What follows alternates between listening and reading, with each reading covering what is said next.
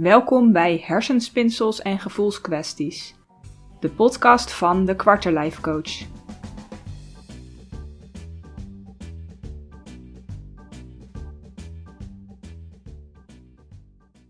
Mijn naam is Daphna Bontebal en vandaag wil ik het met je hebben over keuzes maken. Ik was zaterdag bij een vriendin en toen vroeg haar vriend: Wat wil je eten vanavond? Haar reactie was: Stel niet zulke moeilijke vragen. Waarop zijn reactie was: Hoezo moeilijke vragen? Ik vraag je toch niet om de wereldproblematiek op te lossen? Ik wil alleen weten waar je trek in hebt. Maar op het moment dat jij moeite hebt met keuzes maken, uh, kan zelfs zo'n keuze als wat wil ik eten vanavond, uh, ja, kan tot irritatie leiden en kan lastig voor je zijn. Moeite hebben met keuzes maken kan je hebben op vele gebieden. Zo kan je bijvoorbeeld hebben op gebied van werk of studie. Uh, ja, welke studie wil ik doen? Welk werk past bij mij? Waar word ik nou gelukkig van? Maar het kan ook op het gebied van relatie. Bijvoorbeeld, um, ja, is deze persoon waarmee ik nu een relatie heb, is dat wel degene waar ik de rest van mijn leven mee wil doorbrengen? Uh, is dit wel de ware voor mij? Uh, of loopt er misschien nog iemand rond die beter bij mij past?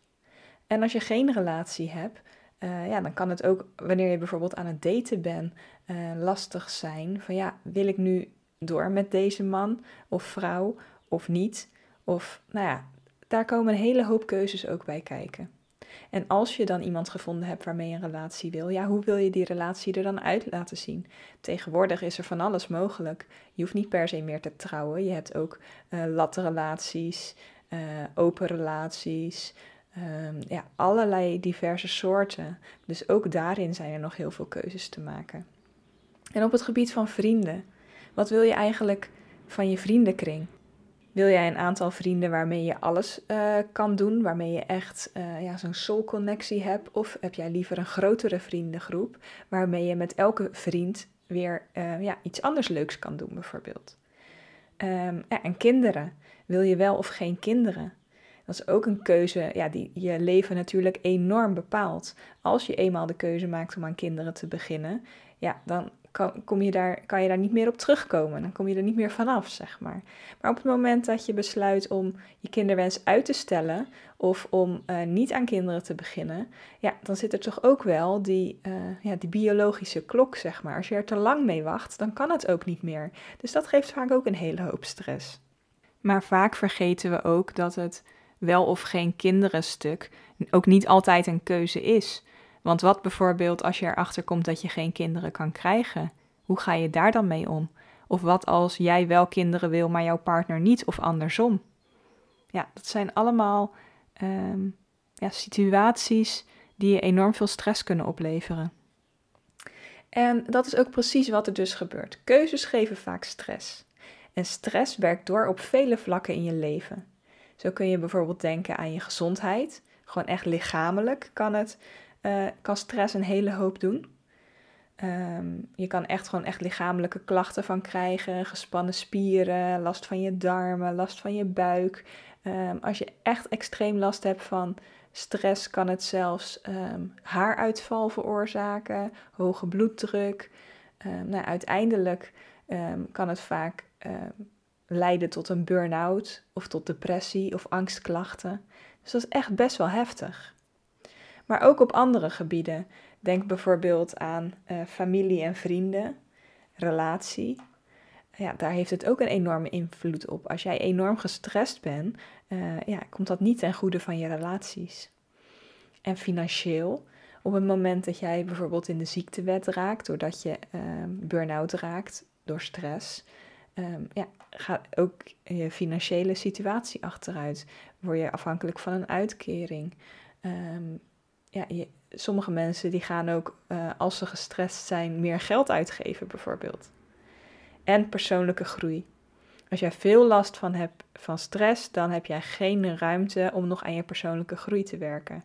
Je zorgt er daarmee dus eigenlijk voor dat je jezelf stilzet, dat je jezelf vastzet.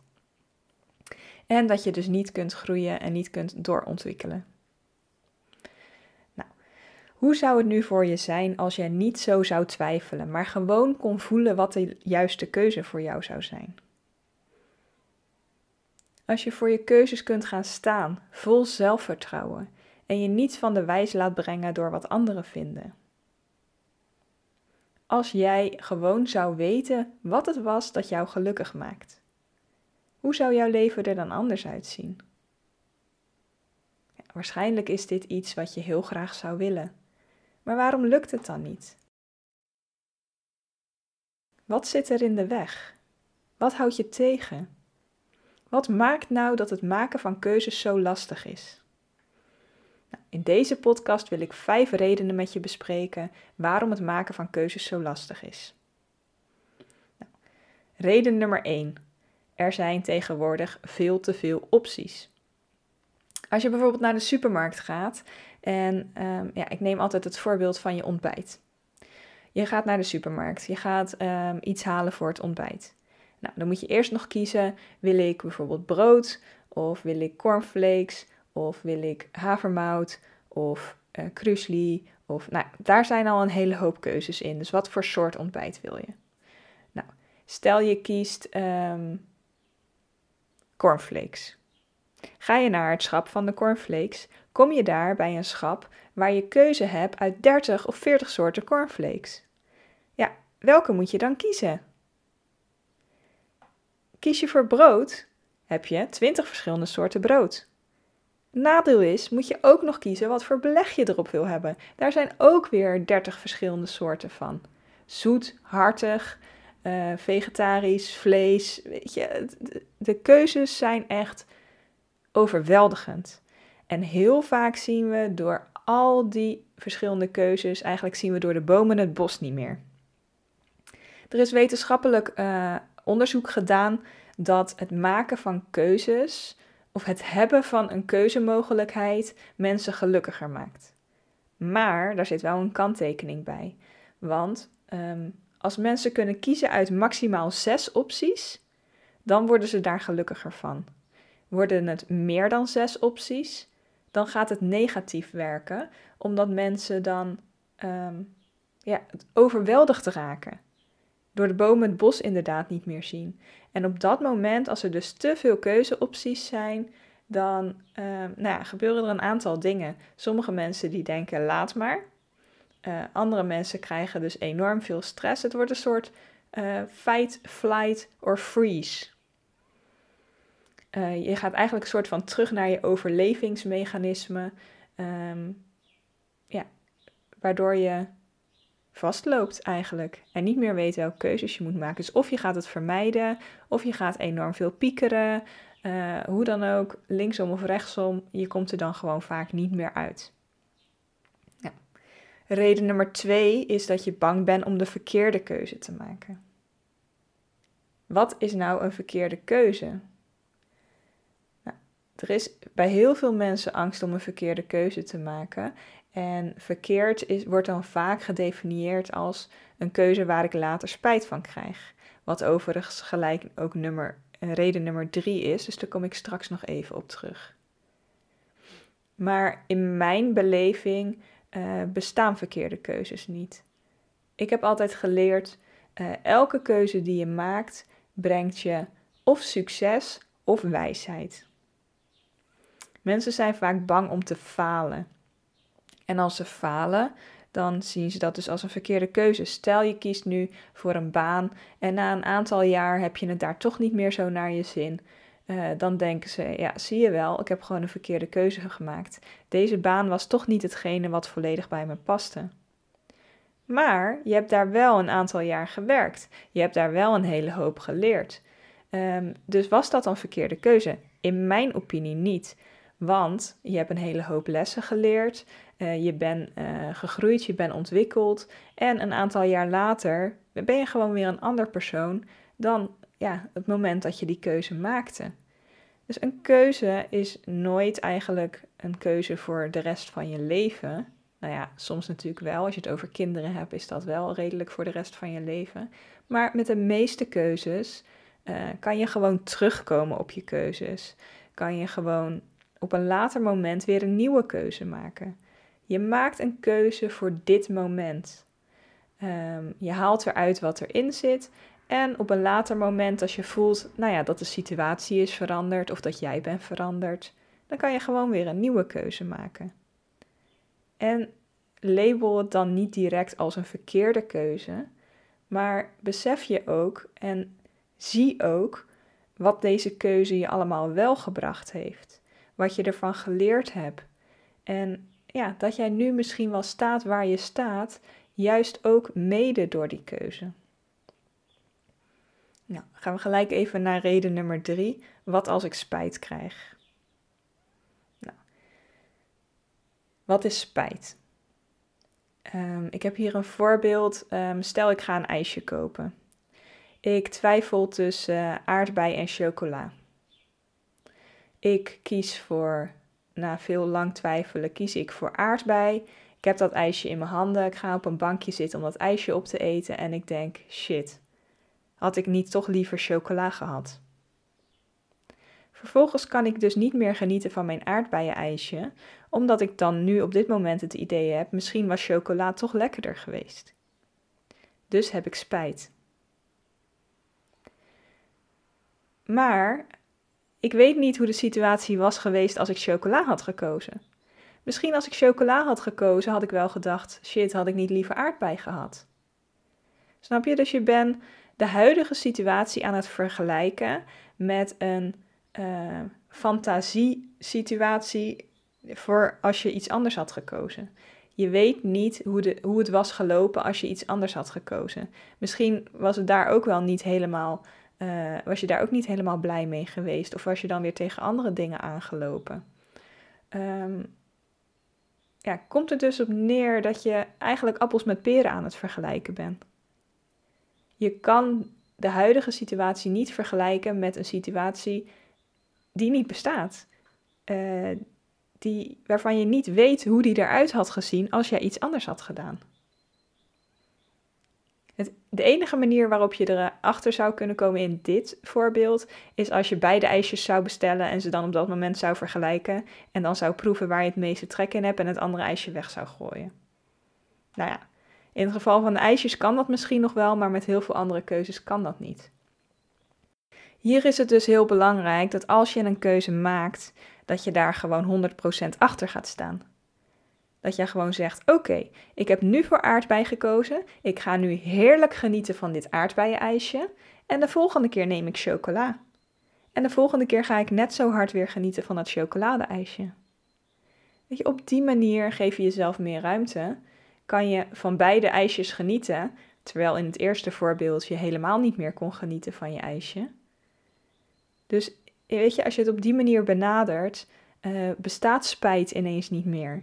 Want geef je jezelf gewoon de ruimte. Je zegt, nou, ik maak nu deze keuze, daar ga ik 100% voor. Ik ga proberen alles hier eruit te halen wat erin zit.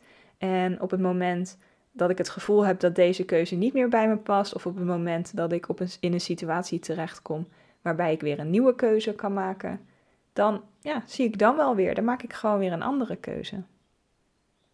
En op die manier ontstaat er enorm veel ruimte, ontstaat er enorm veel lucht. Uh, krijg je gewoon echt ja, letterlijk lucht en ruimte om gewoon uh, ja, te genieten van hetgene wat er is. En forceer je jezelf niet zo in dat de keuze die je nu moet maken direct de perfecte keuze moet zijn voor de rest van je leven. Je mag best gewoon experimenteren, uitproberen uh, en ook op je keuzes terugkomen. Reden nummer 4. Slechte ervaringen in het verleden. Deze hoor ik ook nou ja, best wel vaak. Uh, dat mensen bang zijn om een keuze te maken, omdat uh, nou ja, ze al eerder een dergelijke keuze hebben gemaakt en het toen dus mis was gegaan. Bijvoorbeeld, ze uh, nou ja, hebben al meerdere banen uitgeprobeerd.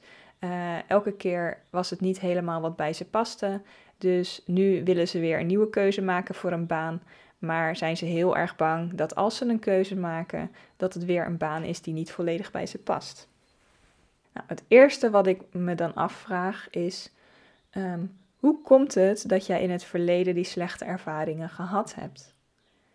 Uh, heb jij toen wel echt die keuze gemaakt vanuit je eigen verlangen, vanuit je eigen gevoel, Of heb je je misschien laten beïnvloeden door de meningen van mensen uit je omgeving? Of ehm, door redenen vanuit je hoofd, door bepaalde overtuigingen, uh, bepaalde dingen die je mee hebt gekregen, bijvoorbeeld vanuit je opvoeding.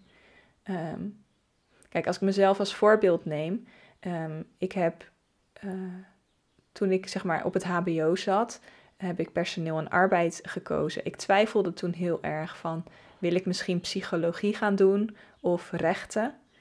Um, nou ja, psychologie leek me wel heel erg leuk. Alleen de mensen uit mijn omgeving zeiden van ja, weet je, moet je dat nou wel doen? Want dan uh, nou, krijg je alle ellende van andere mensen op je bordje. Daar moet je dan weer mee dealen. En ja, dat is best wel heftig. Kan je dat dan wel aan? En um, nou, dus toen dacht ik, nou ja, ze zullen wel gelijk hebben, dus laat ik dat maar niet doen. Nou, uiteindelijk heb ik voor personeel en arbeid gekozen. Ik dacht, daar zit een stukje rechten in en daar zit ook het stukje psychologie een beetje in. Dus dat is dan misschien een goede, mooie middenweg. Vervolgens kon ik een keuze gaan maken uh, nou ja, voor een afstudeerrichting. en toen wilde ik eigenlijk het liefst kiezen voor uh, training en coaching. Maar de mensen uit mijn omgeving zeiden van ja, um, dat is eigenlijk een werkgebied waar je best wel levenservaring voor nodig hebt. En uh, ja, er zijn heel moeilijk banen in te vinden. Het zijn vooral zelfstandigen die dat werk doen. En moet je dat nou wel doen? Is dat nou wel handig? Want je hebt niet zoveel baanzekerheid. En uh, ja, je kan eigenlijk pas na je dertigste kan je daar effectief iets mee. Dus ja, is dat nou wel zo verstandig? Kan je niet beter voor een veiligere keuze gaan? Nou ja, ze zullen wel gelijk hebben, dacht ik. Dus ik ben voor de veilige keuze gegaan. En ik ben gewoon onderaan begonnen in de administratie. En ik ben gewoon ja, mezelf gaan uh, ontwikkelen en gaan opwerken. En nou ja, op die manier. Maar het was niet wat echt bij mij paste. Ik ben gewoon gegaan voor zekerheid. Ik ben gegaan voor veiligheid. En ik ben niet gegaan voor mijn verlangen. Want eigenlijk, nog voordat ik de keuze maakte voor personeel en arbeid, zat dat stukje psychologie zat al in mijn verlangen. Daar waren de signaaltjes waren er al. Ik heb ze alleen genegeerd. En met de keuze op het HBO weer hetzelfde, heb ik ze ook weer genegeerd. Ik heb mezelf laten beïnvloeden. Um, ja, en daardoor dus eigenlijk ben ik op plekken terechtgekomen die niet helemaal bij me pasten. En ben ik uiteindelijk dus ook uh, ziek geworden en overspannen geraakt. Um, waren dit nu verkeerde keuzes? Nee, want ik heb er wel heel veel van geleerd. En uh, nou ja, als ik het allemaal opnieuw zou kunnen doen, zou ik het gewoon weer op dezelfde manier doen. Want um, ja, ik ben van mening dat juist door hetgene wat ik allemaal heb meegemaakt, ik nu mijn werk um, veel beter kan doen. En ik mijn klanten veel beter begrijp omdat ik het ook zelf heb ervaren en het ook zelf heb gevoeld. Dus ja, slechte ervaringen in het verleden, ja, hoe zijn die ontstaan? Uh, hoe komt het dat jij slechte ervaringen hebt gehad? Um, weet op, op welke manier je die keuzes toen hebt gemaakt en realiseer je dan dat je dat nu anders kan doen dat je nu sowieso een ander persoon bent, dat je op een andere plek staat als toen, dat de situatie anders is. Um, ja, en als je dan echt gewoon je hart en je gevoel en je verlangen gaat volgen, uh, ja, dan kan een keuze eigenlijk niet verkeerd gaan. En dan kan het alleen maar zijn of succes of wijsheid. Dus of je leert er een hele hoop van, uh, of je wordt er gewoon super gelukkig van, of allebei. Nou, de laatste reden is: ik wil niet kiezen, ik wil alles. Dat zijn de mensen die eigenlijk, um, nou ja, van alle, van alle walletjes tegelijk willen eten, zeg maar. Um, die willen het liefst gewoon een beetje van dit en een beetje van dat. Een nadeel is alleen als jij uh, niet kiest, dan wordt vaak de keuze voor je gemaakt. Als jij niet je eigen pad uh, uitstippelt, word je onderdeel van het pad van iemand anders dan gaan ze jou gebruiken voor uh, hun eigen doelen.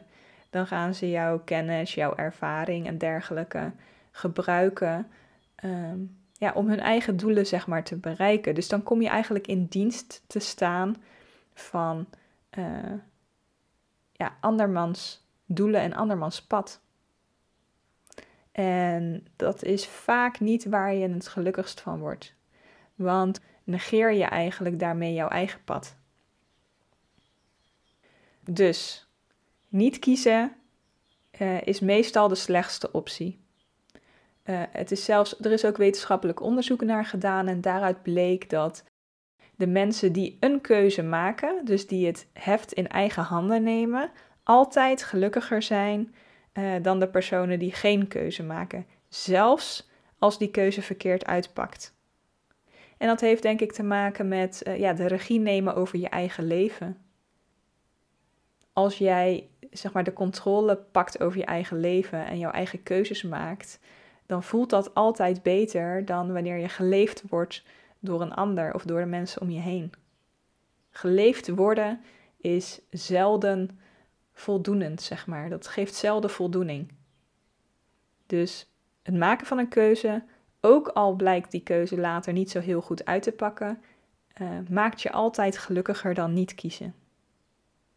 Dit waren de vijf redenen waarom keuzes maken zo lastig kan zijn. Er zijn vast nog een hele hoop meer redenen. Uh, en wie weet kom ik daar later nog wel eens een keer op terug.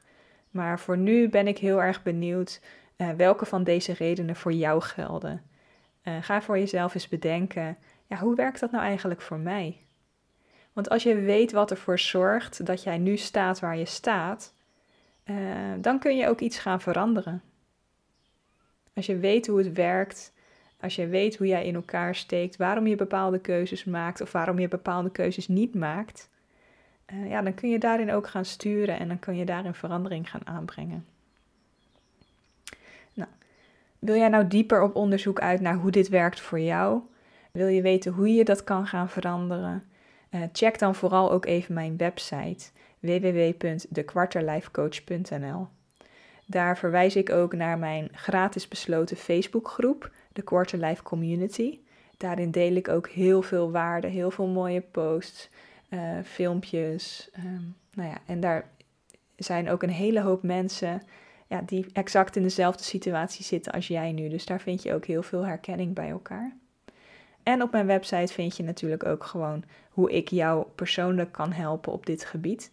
Uh, ik heb een speciaal programma ontwikkeld, het Deep Dive programma, uh, waarin ik jou persoonlijk coach of in een groep coach. Nou, er zijn diverse mogelijkheden, dus check dat vooral ook even op mijn website als je daar wat hulp en ondersteuning bij wil hebben. En um, nou ja, mocht je daar geen behoefte aan hebben, mocht je gewoon zeggen van joh, ik ga hier zelf mee aan de slag, dan hoop ik dat ik je hiermee uh, nou ja, wat handvaten en wat, wat tips en wat trucs heb mogen meegeven. Uh, dat je hier iets meer bewust bent geworden van hoe het werkt met het keuzes maken en hoe je daar verandering in kan brengen. Dus in dat geval wens ik je heel veel succes mee en uh, nou ja, ik hoop dat je de volgende keer weer luistert.